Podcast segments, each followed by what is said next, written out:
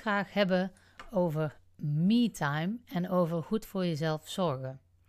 Ik kwam laatst een artikel tegen en daar stond boven me-time, zelfzorg. Ik weet niet meer precies wat er stond, maar in ieder geval, uh, die trant had het. En dan stond er duidelijk onzin. En toen dacht ik, nou, hoezo is dat onzin? Dus ik was meteen getriggerd, want ik ben juist wel iemand die zegt, je moet juist voor jezelf zorgen. Je moet juist niet vergeten om ook tijd voor jezelf te nemen in plaats van steeds te rennen voor je werk, voor je gezin, voor het huishouden, um, om te gaan sporten, om die te helpen daarmee, om dat nog te willen doen. Neem ook tijd voor jezelf, gewoon puur en alleen voor jezelf. Dus geen ander doel dan even niks, even tijd om te ontspannen. Daar ben ik heel erg voor. Maar gaandeweg het artikel werd mij duidelijk wat daarmee bedoeld werd. En dat wil ik heel graag met jullie delen. Want er zit ook een kanttekening aan. En dit artikel kwam voort uit iemand die. Die gesprekken hebben we allemaal wel eens uh, met vrienden of familie. Dat je zegt van, goh, poeh, ik heb het toch wel druk met van alles en het groeit me allemaal een beetje boven het hoofd. Nou, ik denk dat je dat wel herkent, dat je dat of zelf tegen iemand hebt gezegd of iemand zegt dat tegen jou. En dan krijg je vaak het advies van zorg ook goed voor jezelf. Van doe je dat wel? Heb je wel me-time? En dat is goed bedoeld advies. En ik denk ook zeker dat het waar is. Maar het kan bij de ander ook overkomen als: ja, heb ik er nog een taak bij. Ik moet al van alles. Ik zeg net dat het me boven het hoofd groeit. En nu zeg jij tegen mij dat ik ook nog me-time moet nemen. Weer een taak die erbij komt. Daar heb ik helemaal geen behoefte aan om dat te doen. Daar krijg ik het nog drukker van in mijn hoofd dat ik dat dus ook nog moet gaan doen. En daar zit ook zeker wel iets in. Dus het is niet alleen taak om voor jezelf te zorgen, maar dat kan je ook doen door. Uh, nou, dan moet ik eigenlijk anders zeggen, want ik ben wel degelijk voorstander, en dat zei ik al, van het wel zorgen voor me-time. Maar hoe kun je nou zorgen voor me-time? Nou, dat kan je door twee manieren kan je dat doen. Je kan dat doen door je draagkracht te verhogen of je draaglast te verminderen. Nou, draagkracht verhogen wil zeggen dat je dus zorgt dat je meer aan kan. Dat je die taken dus ook nog bij zou kunnen nemen. Dat, je, dat het je minder energie kost, dat het je minder hoofdbrekers kost om alle dingen te doen die het dagelijks leven van je vragen. Op die manier verhoog je je draagkracht. Je kent vast wel in je omgeving mensen waarvan je denkt: hoe krijgen ze het voor elkaar? Om dan ook nog op school bij de oudervereniging van alles te regelen. Hoe dan? Of hoe krijgen ze het voor elkaar om ook nog zoveel vrijwilligerswerk te doen? Of hoe krijgen ze het voor elkaar om ook nog dat feestje te organiseren? Etcetera, enzovoort. Die mensen, die, die, die heb je in je omgeving. Daar ben ik van overtuigd, die heeft iedereen, dus jij ook. Maar die mensen hebben waarschijnlijk een hogere draagkracht. Ze kunnen meer aan voordat zij overlopen in hun hoofd. En ik wil niet zeggen dat het jij minder hebt, dat je daardoor minder bent. Nee, het is wel degelijk iets wat je kunt leren. Je kunt je draagkracht gewoon verhogen. Nu is dat alleen iets wat meer tijd kost. Dat heb je niet van de ene op de andere dag gedaan. Dat vergt oefening en dat vergt de juiste hulp.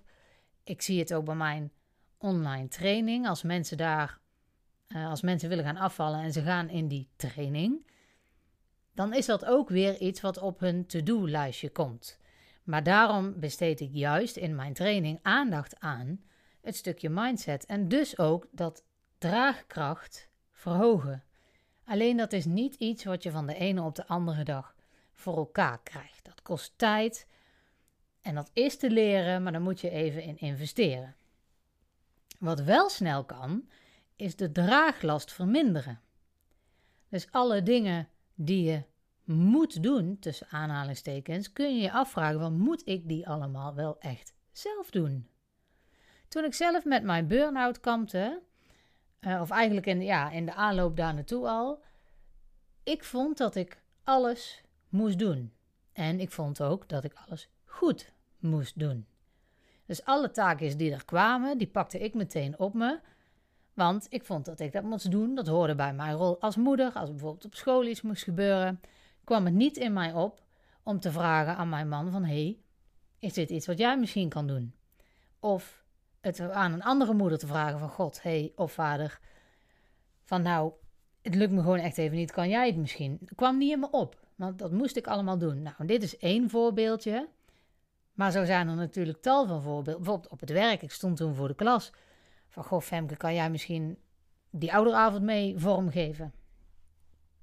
Ja, nou ja, oké. Nou, dat kwam, daar zei ik dan geen nee tegen. Dat kwam niet in me op. Dat hoorde gewoon bij mijn taak als leerkracht, dus dat moest ik doen. En al die dingen samen maakt op een gegeven moment dat die draagkracht er niet meer is. Op een gegeven moment kan er niet meer, meer bij. En toen kwam ik dus in die burn-out. En wat je wel snel kan doen, is dus die draaglast verminderen. Van wel zeggen van tegen mijn man, kan jij misschien dit doen? Of tegen mijn schoonouders, kunnen jullie misschien, of mijn eigen ouders, kunnen jullie misschien even een dagje op de kinderen passen, zodat ik even rustig die dingen kan doen, zonder dat ik ook nog op de kinderen uh, moet letten, dat ik ook nog tussendoor de voedingen moet doen, of toen waren ze nog kleiner. Nu zijn ze inmiddels 12 en 8, maar in die periode waren ze 4 en 1. En dan, ja, dan moet je toch een bedje in, een bedje uit. Uh, de ene wel naar school, de ander niet. En dan ben je daar best wel druk mee. En als jij een keer een dagje kunt zeggen van, goh, kan iemand anders dat even doen? Dan kan je rustig toekomen aan het huishouden of gewoon even wandelen. En dan verminder je dus je draaglast. En dat kan al met hele kleine dingetjes hoor. Door gewoon te vragen van, goh, kun jij even keer de afwas doen? Wij hebben geen afwasmachine, dus wij moeten dat zelf doen. Maar goh, kan jij dat even doen? Dan kan ik even vijf minuten blijven zitten. En dat kost ook wel even ehm, tijd voor de ander om daaraan te wennen. Voor mijn man in dit geval, om daaraan te wennen. Van, oh, uh, er worden ineens dingen aan mij gevraagd. Maar als je dat uitlegt van, nou, dat is daar en daarom. En als je dit nu even doet, heb ik meer ruimte in mijn hoofd om andere dingen te doen, dan is een ander echt wel bereid om jou daarmee te gaan helpen. En op die manier verminder je je draaglast gewoon best wel drastisch. En als je dat doet, dan kan je in die tussentijd, omdat je je draaglast hebt verminderd, werken aan jouw draagkracht. Om te zorgen dat je meer aan gaat kunnen. En als je daar dan aan werkt en daarmee bezig blijft, dan zul je zien dat die draagkracht ook verhoogt en dan kan je ook die taak van zelfzorg op je nemen. Dan kan je ook zonder schuldgevoel gaan zitten. Oké, ik ga nu even me-time doen.